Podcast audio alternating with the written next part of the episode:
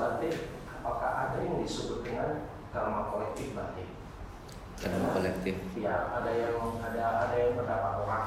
Contohnya seperti wala saat Oke. ini seperti Oke. kecelakaan pesawat. Itu karenanya itu berhubungan dengan karma kolektif.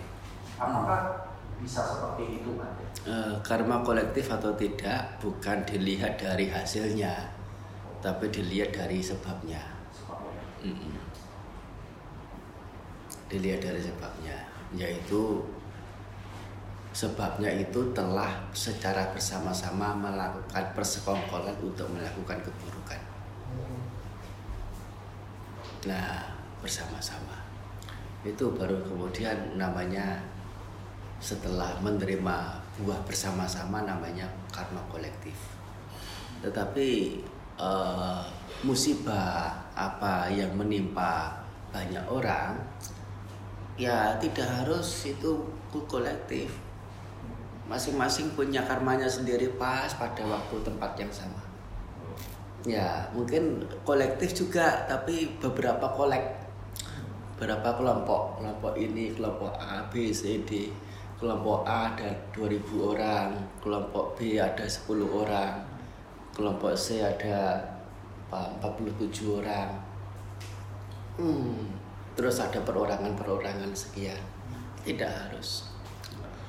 Hmm, apa yang menjadi hasil, apakah sebabnya juga kolektif? Belum tentu. Nah, menjadi karma kolektif atau tidak setelah dilihat oh dulunya memang bersama-sama. Siapa yang bisa tahu? Nggak bisa tahu juga. Ah begitu. Kan? Ya tak tanyanya itu karma kolektif enggak oh, belum tentu nah kalau tanyanya itu buah karma kolektif enggak iya Karma kan artinya perbuatan. nah itu apa namanya karma kolektif tentu yang dimaksud adalah itu perbuatannya. Saat berbuat itu apakah memberikan uh, hasil yang secara bersamaan seperti itu. Nah, dari melakukan saat melakukan juga sama-sama. Apa namanya ini uh, ya itu harus diluruskan. Diluruskan. Ya masalahnya kita di Indonesia sini juga uh, ada dharma tetapi se- sepotong-sepotong sepenggal-sepenggal. Siapa yang menjelaskan? Ada juga itu apa rancu ya? Rancu uh, pokok dharma satu gitu ya. Arahnya mau ke mana gitu semestinya. Tapi ya itu untuk me, apa namanya membahas arahnya di mana itu ya di di lengkapnya sesungguhnya itu sudah ada tapi nggak diambil semuanya. Ambil satu aja satu potong. Atau mungkin lengkapnya tidak di tidak di suta itu di suta yang lain. Atau mungkin lengkapnya di mana? Di pustaka-pustaka penjelasan. Pustaka penjelasan itu yang yang namanya bisa kata bisa tika bisa anutika.